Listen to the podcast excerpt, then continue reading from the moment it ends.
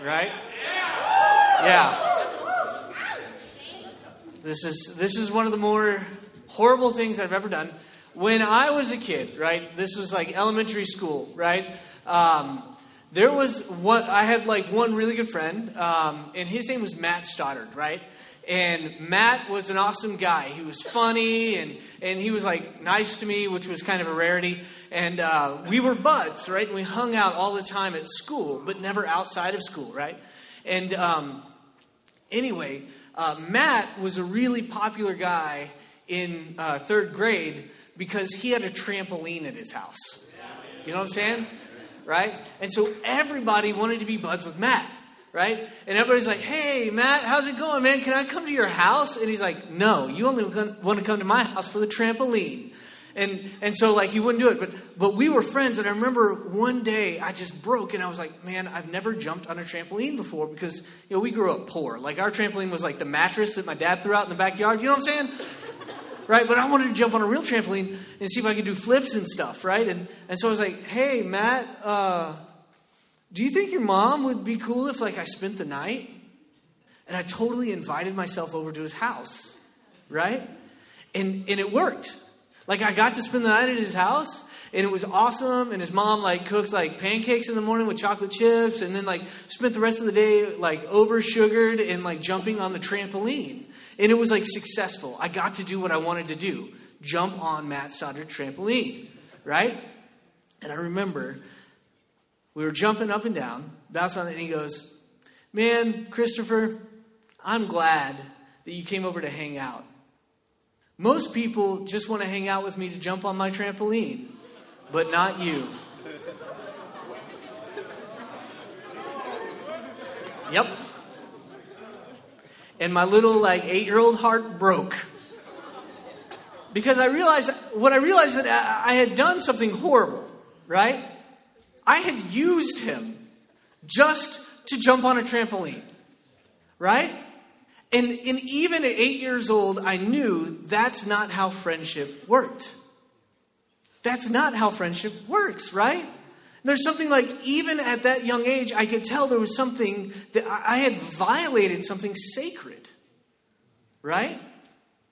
And so tonight, we're going to talk about that. Tonight is not going to be a fun message. I know, I'm sorry.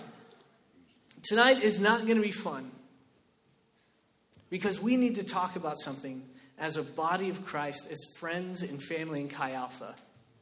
We need to talk about what it means to be friends. Okay? So open your Bibles to 1 John chapter 4, verse 7 through 11, or open your Bible apps or Google. All these will work. And if you don't have your Bibles, have it right there up on the screen. All right. John is writing to one of his churches, and this is what he says. He says, Dear friends, let us love one another, for love comes from God. Everyone who loves has been born of God and knows God. Whoever does not love does not know God, because God is love. This is how God showed his love among us. He sent his own one and only Son into the world that he might live through him. This is love. Not that we loved God, but it, that he loved us and sent his Son as an atoning sacrifice for our sins. Dear friends, since God so loved us, we also ought to love one another. Let's bow our heads and pray. Dear Heavenly Father, I believe this is really important. And I believe that you have placed this on my heart to share. So, God, I pray that you would make it shareable, Lord. You would help us receive what you've given us. Lord, give me the right words to speak and give us the right ears and hearts to hear. We love you, Jesus. Amen. So, when uh, my family and I, when we went overseas. For those of you that don't know, um, I was a, my family and I we were missionaries in the Czech Republic for two years. Czech Republic is a small kind of country in the middle of Europe that like you've probably never heard of and will probably never visit. But it's a beautiful place and you should go if you can, right? But uh, as part of the, the program before we left, we had to do a little bit of training, right? Like they, you, you want to learn about the culture and differences to, so that you don't go over there and embarrass Jesus, essentially, right? You know?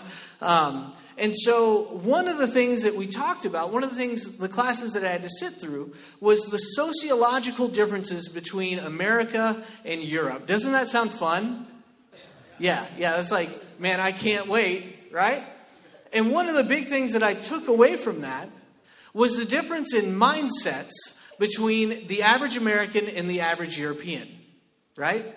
The average American college student at that time had a mindset of pursuing pleasure, right?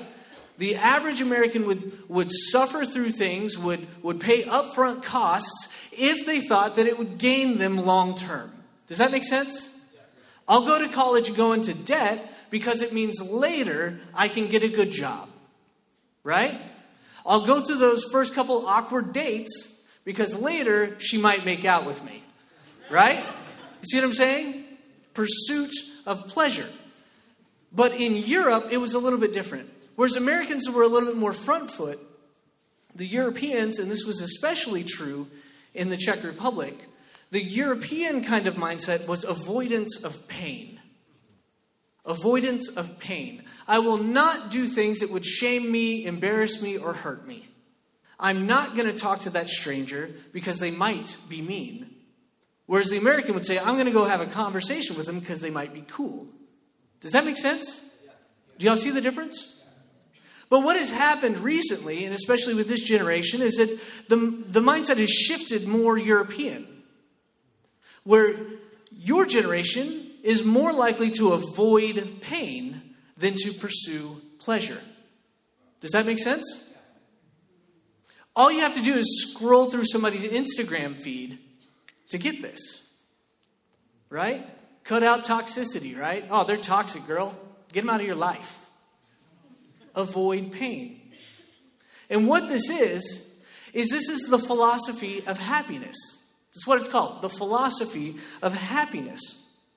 It's been taught from the ancient Greeks like Diogenes and, and, and uh, uh, Democritus, all the way down to your Instagram influencers and social media influencers, right? This, this philosophy has been preached consistently in the West, right?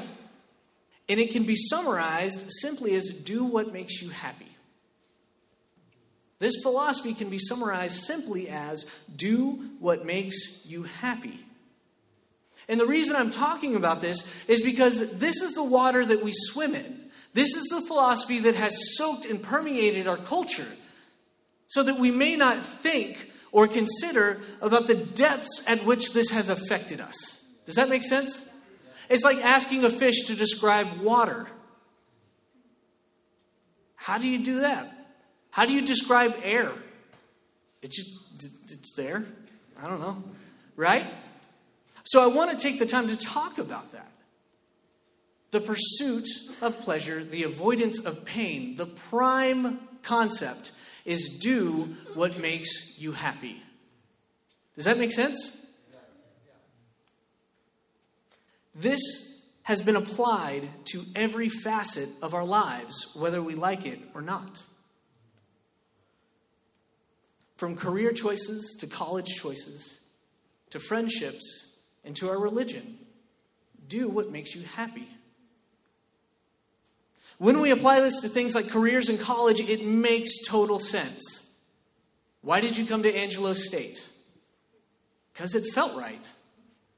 Because I liked the campus. Because I liked the mascot. They had my degree. It pleased me. Why do you choose the career path that you're on? Because I like it, I enjoy it. How many times have you heard a career guidance counselor tell you, follow your passion? Follow your passion, right? Do what makes you happy. But the problem is when we apply this to friends and religion, we run into problems. When applied to religion, what it does is it reduces God to, to one kind of biopic view, right? Either you see God as a strict drill sergeant or as some kind of weird Santa Claus. Does that make sense? Where you will do something that God wants you to do because you want Him to bless you and make you happy. Or you will avoid doing things because you don't want God to be angry at you and avoid the pain that might come into your life. Does that make sense? I'm not going to go into that bar because God says that's sinful and I don't want God to be mad because I'm at the center of the universe. I'm going to read my Bible in the morning because that makes God happy and I want Him to bless me. We follow rules, avoid actions, or perform certain deeds in order to either be blessed or avoid punishment. We do what makes us happy. Essentially, what happens is we reduce the gospel and the sacrifice of Jesus down to a mechanism to either bless us here on earth or in heaven after we die, or to avoid curse here on earth in eternal damnation after we die. So God is either someone ready to smite you for doing something wrong or pull a pretty wrapped package out of his big sack and hand it to you when you've been a good little girl or boy. But the, the travesty of it all is that you're doing it to make you happy. Do you understand? But what's worse is the present issue. And the reason I am speaking on this tonight is because too many of us here in Chi Alpha have applied this expedient philosophy of happiness to our friendships. We do not love one another. We do not love one another. I have had too many conversations over the last month that have ended in tears, in brokenness, because of how we treat one another. And as we move forward, if you feel as though I am speaking to your specific, in, in, uh, specific situation, let me assure you that I am. I am targeting you on purpose because we need to change. What too many of us have done is fallen for the lie that the world has told us that you need to do something that makes you happy. It's a lie. Your happiness is not the prime objective and prime product of the universe, it is a byproduct. Your happiness is not something that is attained or won. Your happiness is not found or discovered, and it cannot be protected or defended. Jesus says in Luke chapter 9, verse 24, For whoever wants to save their life will lose it, but whoever loses their life for his sake will save it. Your happiness cannot be won or attained. And it cannot be defended or protected because it is not about your happiness. Do you understand? It is not about the pursuit of pleasure or the avoidance of pain. And the only way to maintain that philosophy consistently through your life is to protect your heart And the best way to protect your heart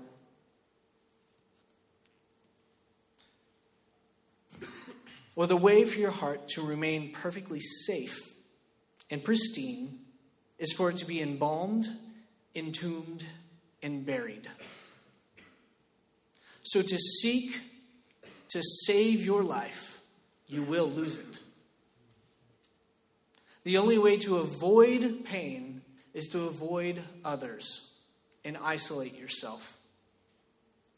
And the only way to pursue pleasure in relationships, in friendships, is to ultimately use others as mere objects. And that's what we have done. We have used the people around us for our own benefit. Some of us have jumped from life group and small group to others because it wasn't, quote, the right fit. We weren't happy. So I left. Some of us have pursued many people for small groups and built these large small groups, but we're a mile wide and an inch deep because we wanted to look good and win that sweet, sweet social approval to make us happy. Some of us have turned our backs on roommates because there was uncomfortable conflict and we wanted to avoid pain. So we broke leases, we moved out, we left people high and dry.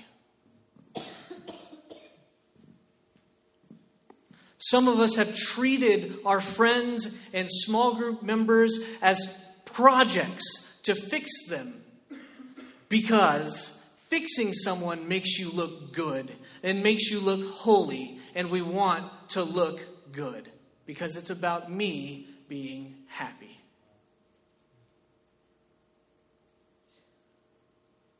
We are using people. We act as though we really do care for people, but only because that is the unwritten rule of the Chi Alpha social clique. We want to be accepted. We want to be happy. Some of us want to quit Chi Alpha altogether for lots of different reasons. Some are justified and some are not. But essentially, what we are saying is we don't think helping others grow or concern for another person's personal eternity is worth the trouble you may give me. How dare we?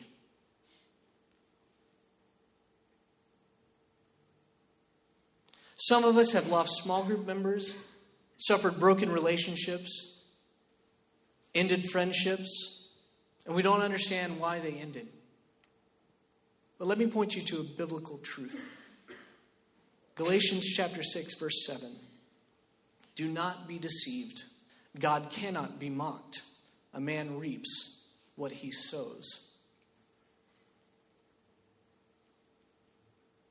Like we say, you don't break God's laws, they break you. They did not value your friendship, your relationship, because deep down you probably didn't value them. You made it easy for them to walk away. But you may be thinking, but I told them that we're friends. I told them that, that I loved them. I told them that I cared. But I promise you, your choices did not reveal that. Talk is cheap. It does not matter what has come out of your mouth because your choices reveal your value. We have shown one another that we re- really and actually don't value and care about one another by the choices we make.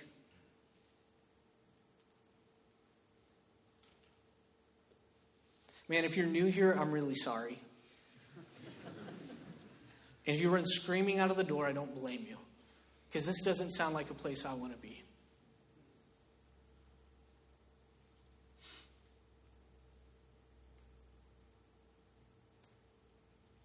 Your choices reveal what you value, not your words, your choices. And if you choose to walk away from somebody because they're too much trouble, because they, caught, they make you uncomfortable, because they don't make you as happy as you think you should be, it reveals what you value. In John chapter 13, verses 34 and 35, Jesus says, A new command I give you love one another as I have loved you. So you must love one another. By this, everyone will know that you are my disciples if you love one another. I want everyone to stop taking notes for just a moment. Look around you. There are probably empty seats that were once filled with people. There are probably people here that once sat, sat next to you, but now sit on the other side of the sanctuary. And let me ask you did we keep this new command of Jesus?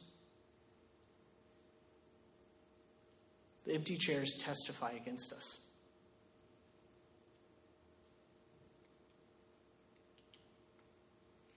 But here's the real crux of it for me I'm sorry. Ultimately, I am responsible for this. And I have failed you all. I pray that you will forgive me. See, I spent so much time telling you how to love somebody. It's an unselfish choice for the highest good of another person. It's like become a mantra. But I, I never told you why you should love someone. At least, at least I didn't tell you enough. George MacDonald says this To give truth to him who loves it not is but to give him more plentiful material for misinterpretation. Let me say that again. To give truth to him who loves it not is but to give him more plentiful material for misinterpretation. I gave you information, but no application. It's the difference between intelligence and wisdom, right? Intelligence is knowing that a tomato is a fruit, wisdom is not putting it in a fruit salad.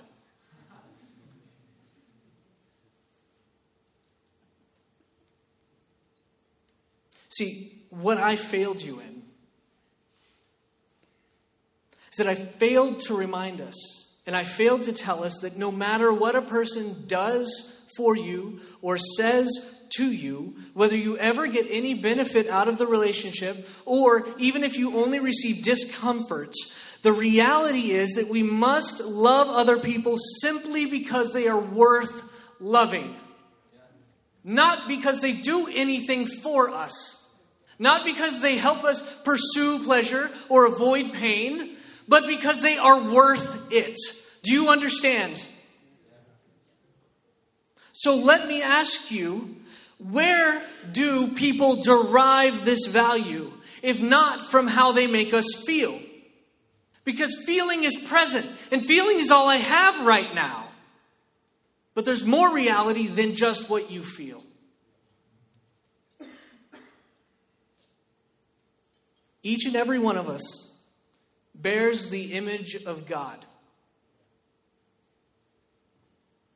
And sometimes it's buried under layers of rottenness and sin and selfishness, but it's there. It exists nonetheless.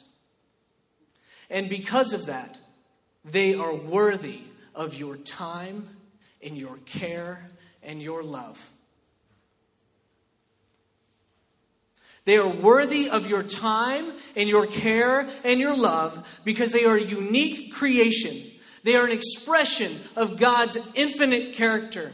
They reveal a part of God's character that is eternally rare. And when we reach the chorus of heaven, if they are not with us, we will know it because we will not hear their voice singing around the throne of the Lamb.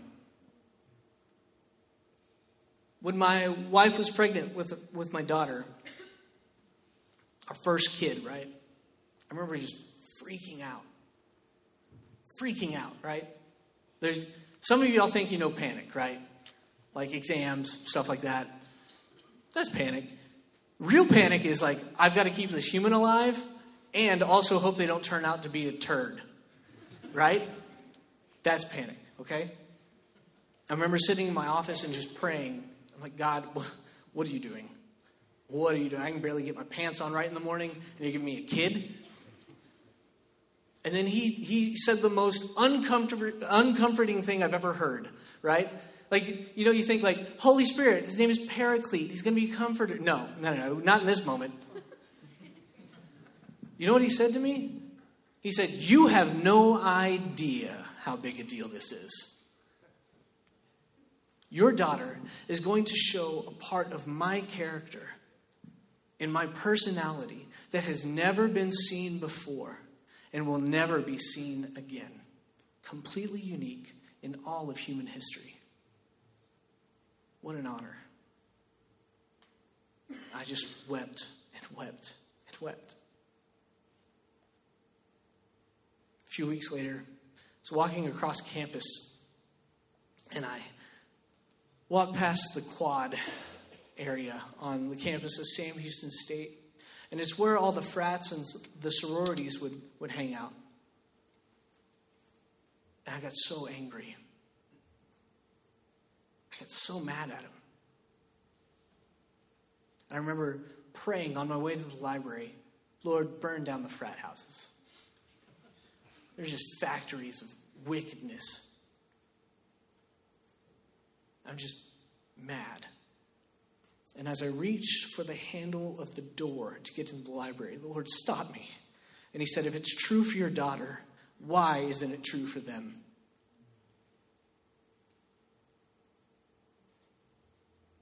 I was avoiding them because my discomfort was more important.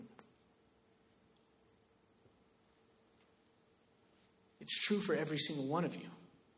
You all have a sacred image of God to bear. That makes you infinitely important. But it makes the person next to you just as important.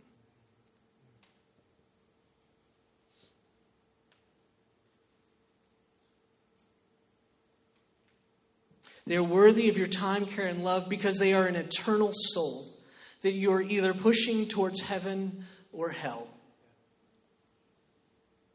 There's a mathematical concept called an infinite series where you are either you're either adding a positive sum or a negative sum. And as you do that, that number either approaches infinitude or it approaches zero. And that's the reality of our actions. We are either adding to someone or subtracting from someone. when we use people for our own selfish ends, to stroke our egos, or maybe we don't deem them worth being in our lives, we drive them one of two ways. Every action, every choice, every word, every thought pushes someone closer to the arms of the Father or closer to the edge of a pit of never ending despair.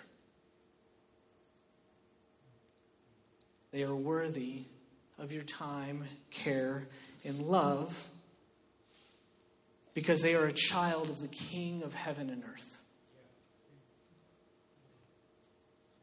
Every single one of us, for every single one of us, it is God's desire to rule with us. He gives us the dignity of royalty, unearned and freely bestowed.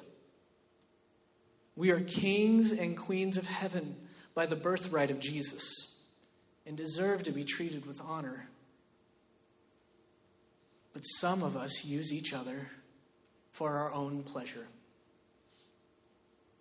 Some of us use each other to look good in front of other people. Some of us treat each other like a mere object.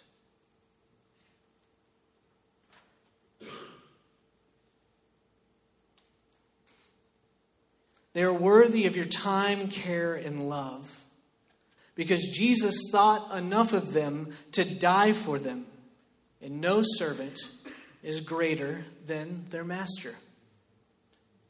So if Jesus truly is your King and Savior, and you treat someone like they are less than what Jesus does, you are putting yourself above Christ and considering your judgment higher than His. I want to note here that Jesus died for the world, and yet the world isn't saved. Have you noticed that? There's a lot of lost people out there, right? There's a lot of brokenness out there. But Jesus came and died for the whole world. So that tells me something. That I am to love the world like Jesus loved me, regardless of their response, regardless of what I get out of it. He died not to try and get them into heaven, He died because simply they were worth it. And in that thought, in that statement, there's not one ounce of self preservation or self benefit. You cannot find it because Jesus was selfless. Jesus gave himself for the world. He died for the world. He died for us. He came down off the throne of heaven, off of his comfort and perfection and all that was great and good in the universe, and came down and walked in the mud and was crucified and died because you're worth it.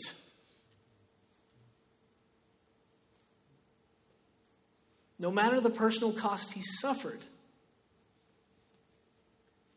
And if he be our master and we his servants, then we should do no other thing than he did. When compared to these truths, your comfort or happiness, being the prime objective, seems petty and small. But you may be thinking, isn't this, if I really live like this, if I really love somebody regardless of what they do to me, isn't that a surefire way to get hurt? Yes. It hurt Jesus when the nails went through his hands. It hurt Jesus every agonizing time he had to push up on the spike through his feet. And his tendons would be shredded just so he could take a breath for you, for the person next to you, for that person that upset you, for that person that bothers you, for that person that doesn't treat you the way you think you deserve. When we seek to preserve our life, when we seek for our own chief happiness, when we seek to protect our heart from being hurt by others, we are ultimately telling Jesus that we don't trust him to protect us. Did you know he promised to protect you and heal you? Did you know that? You don't have to worry about it. John chapter 10. Jesus says, I am the good shepherd. The good shepherd lays down his life for the sheep. The hired hand is not the shepherd and does not own the sheep. So when he sees the wolf coming, he abandons the sheep and runs away. Then the wolf attacks the flock and scatters it. The man runs away because he is a hired hand and cares nothing for the sheep. I am the good shepherd. I know my sheep, and my sheep know me. Just as the Father knows me, and I know the Father and I laid down my life for the sheep.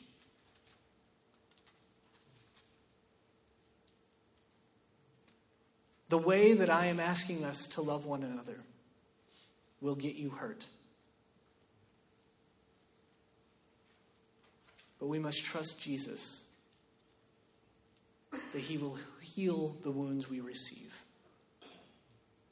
We must love one another simply because they are worth it.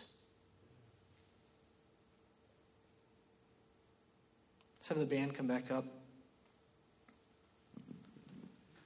So there was a young man among us. He left Chi Alpha a couple weeks ago.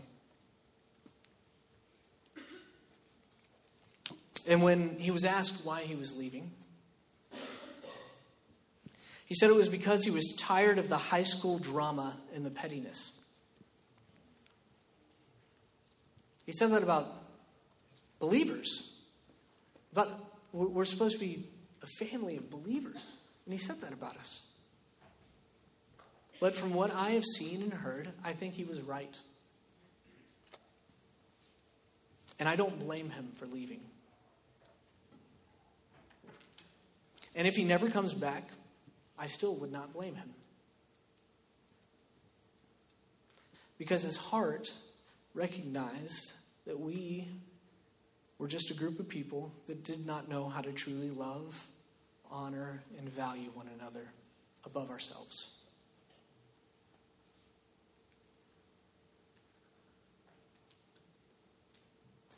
Until we recognize that the person next to us, the person in our small group, that person that's in Chi Alpha that's really hard to love, until we recognize that they deserve our love not because what we get out of it, not because of how they make us feel, or not because they make us happy or whatever.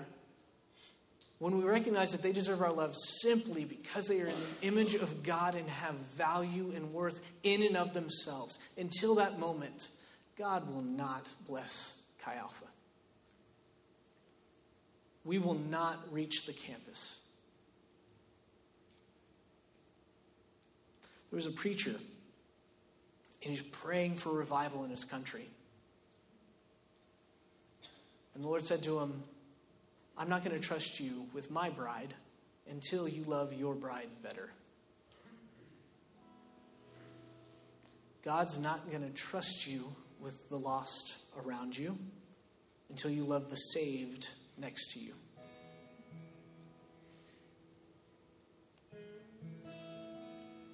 Dear friends, let us love one another, for love comes from God.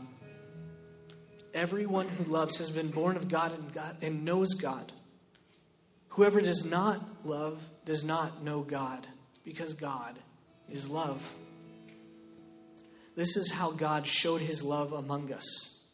He sent his one and only Son into the world that we might live through him. This is love. Not that we loved God, but that He loved us and sent His Son as an atoning sacrifice for our sins. Dear friends, since God so loved us, we also ought to love one another. What John is saying is the proof's in the pudding. The way you treat the people around you reveals how much you love Jesus. So Jesus has this command in Matthew chapter 5. He says, If you go to the altar and there remember that your brother has something against you, leave your gift there and go and be reconciled. God won't accept your worship. He won't accept your gift. He won't accept your offering if you're not right with the people around you. So I've got a big ask.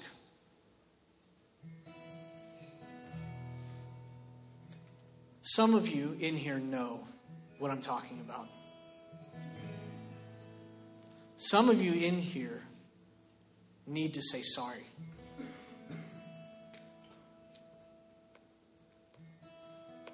And I encourage you to do so in this time of worship. New people, you're fine. You're great. We love you. We'll give you hugs. Are you new? Is this first time? I'm so sorry. The Holy Spirit put, your, put his finger on some of you. Some of you have things that are publicly known that you need to apologize for. Some of you have said things or thought things in, in the darkest recesses of your heart that you need to say sorry for. God will not trust us with a campus if He can't trust us with our brothers and sisters. The people around you are worth it. They're worth looking dumb for to say sorry. What's more important? The person next to you, the person that you hurt, or the person that hurt you, or your pride? I'll go back to the sermon again if I need. So, as the worship team plays, I dare you to have the backbone to say sorry. I dare you.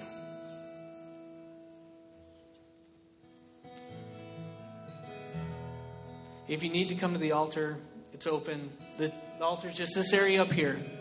There's something about getting up out of your seat, coming up here, physically moving. There's something about it that changes your attitude. If you need to do that, do that. If you need to say sorry to someone, find them now. We're going to pray. The band will start praying, start playing, and then I, I want you to get out of your seat and say sorry if you need. Don't neglect it. Jesus commands it.